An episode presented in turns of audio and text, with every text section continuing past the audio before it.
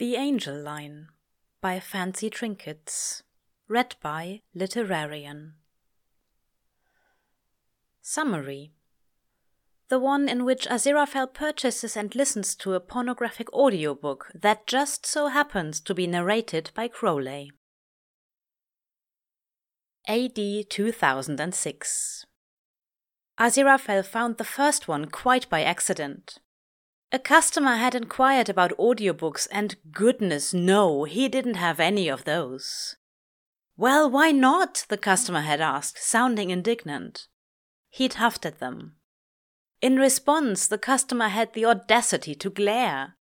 So Aziraphale applied a small miracle designed to hurry them out of his shop. While he really hated abusing his divine power in that way, heaven hadn't reprimanded him for it in decades. So he did it flagrantly and often. It did go a long way toward maintaining a peaceful atmosphere, at least where the customer base was concerned. Later that evening, alone in his shop, he revisited the question of audiobooks. He had to admit the rude customer had a valid point. Why was he excluding them entirely?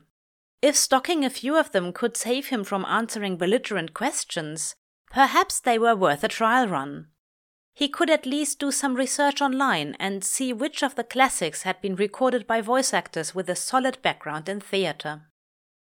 Hours later, Aziraphale was hopelessly lost down an internet rabbit hole. He stared bleary eyed at the screen, clicking links and closing pop ups, mindlessly listening to audio snippets of terrible quality for titles he'd never even heard of. He sighed and rubbed his eyes, gently miracling away the eye strain. That felt much better. He'd been silly for even considering the matter of audiobooks. He glanced at the computer screen one last time to close the window and be done with it when a particular book caught his attention. It was among several items displayed on the page. This one stood out not for the title or the cover image, but for the name of the voice actor. It had been recorded by a C.J. Anthony. Aziraphale added it to his shopping cart. And then, instead of removing it or letting it languish forever in the cart, he actually went through with it and completed the purchase. It couldn't be Crowley, he told himself. The book would arrive in several days, and it would be read by some perfectly normal human person who routinely voiced audiobooks in exchange for money. It would absolutely not be narrated by a demon for the purpose of some as yet unknown wiles. But for the sake of being thorough in his heavenly work, Aziraphale had felt duty bound to order the book and listen to it. That was the story he was telling himself. Perhaps he even believed it a little. In truth, he didn't get to rendezvous with Crowley as often as he would like. What with the whole opposite sides thing that they had between them. And he missed his friend. The thought of hearing Crowley's voice narrating an entire book called Martian Adventure Sabotage Danger Hour filled Aziraphale with the stirrings of an old, familiar emotion he always tried his best to ignore. But oh, good lord, the title was stupid. When it arrived a few days later, he rolled his eyes at the cover after having unpackaged it.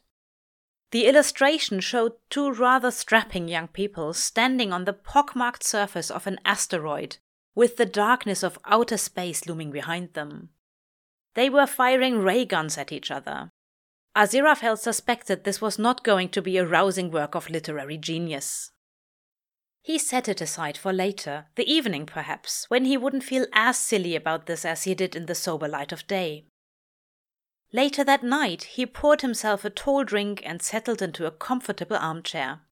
He'd pulled an old Walkman from the lost and found box at the back of his shop.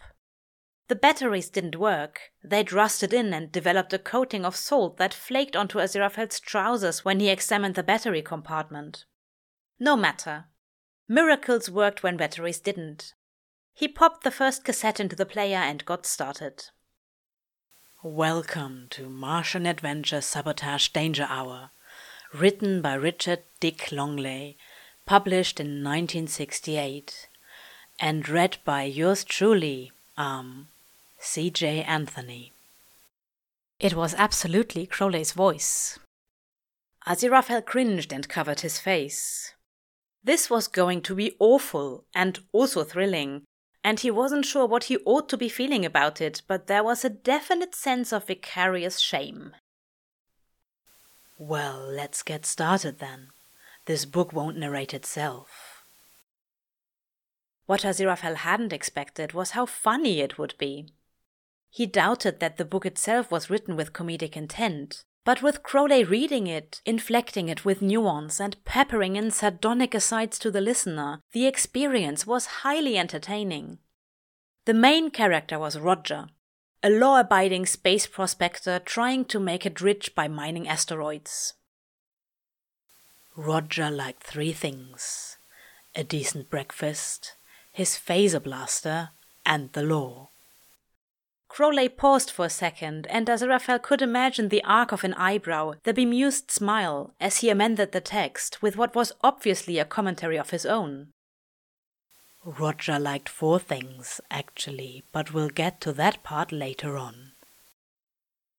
Roger was being hunted by a space mercenary, Zark, who'd been hired by a local cartel intent on claiming land and resources to augment their influence.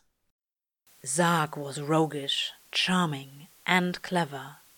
He had dexterous fingers and enjoyed handling his blaster. That line was followed by a not so subtle snort of laughter from the narrator.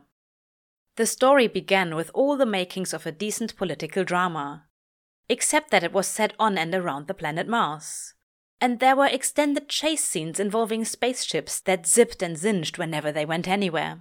Also, midway through, the author abandoned all pretext of caring about the larger political conflict when he stranded Roger and Zark together in an abandoned Martian dungeon, full of traps, puzzles, and ancient torture devices. This narrative turn, combined with CJ Anthony's running commentary, strongly suggested that this was about to become a rather dirty novel indeed. They'd been trapped for hours, and now Zark had eaten the last of the egg and sausage cubes. Roger's only chance for a decent breakfast was ruined. Crowley cleared his throat and again addressed the listener. Fair warning. At this point, Roger's about to slurp down a very indecent breakfast. And if you're not here for that, well, why are you here? Oh goodness, Aziraphale said. This wasn't really a demonic text at all. It was just a bit of harmless space adventure pornography.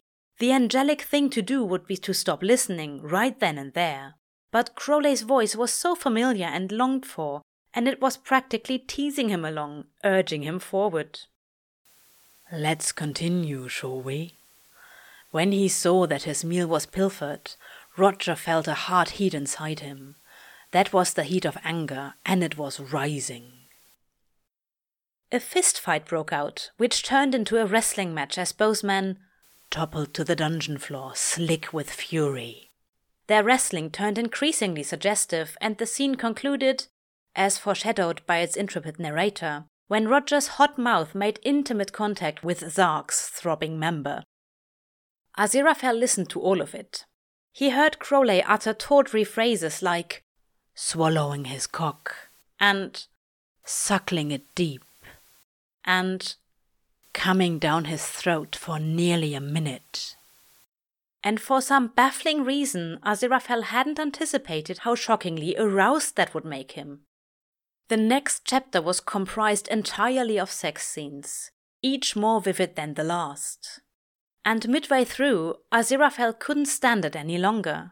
He miracled himself upstairs and into bed, where he could lie back, freed from the confines of his trousers, and stroke himself to the sound of Crowley's voice.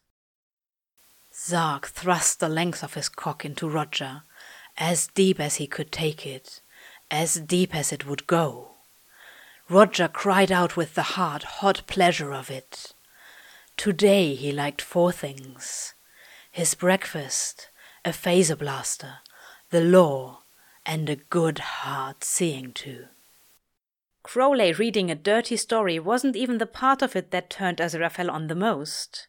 Instead, it was the withering asides, where Crowley talked directly to the listener while striking a tone of amiable derision. There you go then, just what you wanted.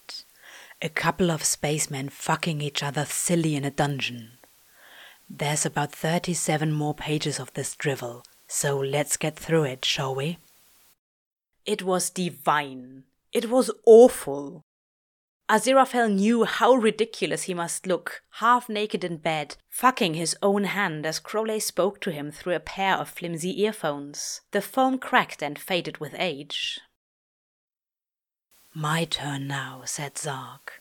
I need you to put it in me. I need you to fuck me right now. The pace and intensity of the narration was picking up.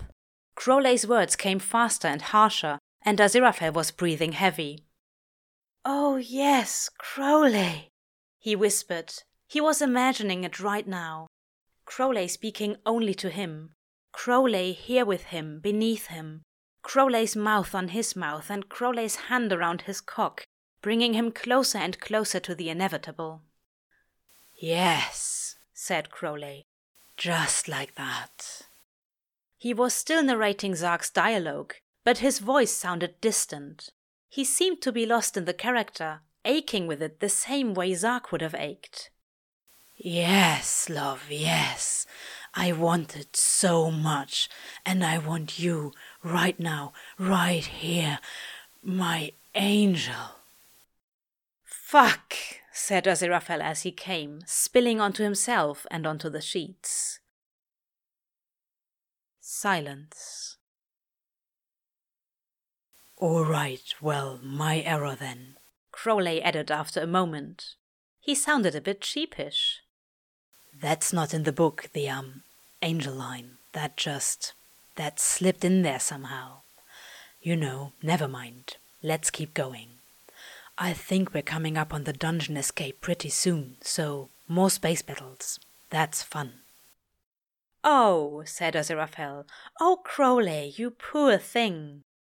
He miracled himself clean and continued listening until the book was done. Then he tucked the book jacket with its cassettes away on an upstairs shelf where Crowley would never see it. Later, perhaps, he'd search for other narrated works by C.J. Anthony.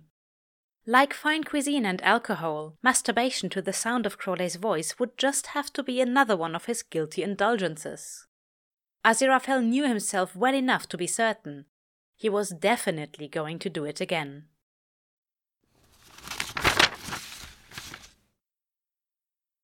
Seven days earlier. Under normal circumstances, when the online store received a purchase order, a deluge of annoying automated emails flooded the customer's inbox. The actual product was promised to ship within three to five business days, but that never happened. Crowley's store, operating under the pseudonym Honest Seller 666, didn't have any real products in stock and certainly never shipped anything to anyone. The funny thing was, he refunded the money almost immediately. The purpose wasn't to scam people, which would have been far too obvious and not very interesting. No, the real point was to identify the few truly belligerent customers and get them caught in a back and forth email war with an automated system.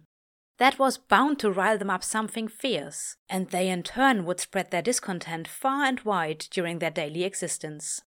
It was all working out really nicely. That is, until order number 8037, placed late one night by Mr. A.Z. Fell. Crowley stared at the screen of his laptop.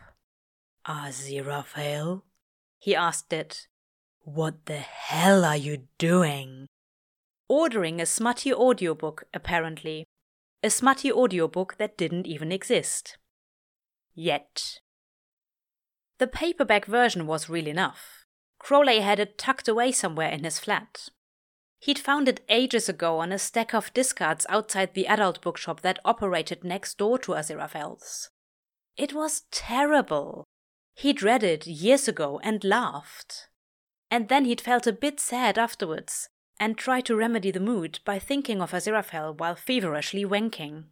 And now he was scouring his flat, looking for it again, with a plan to actually record it as an audiobook and then send it to his best friend, with whom he was also secretly, or maybe not so secretly, in love. It was a bad idea, he knew it, but he was going to go through with it anyway.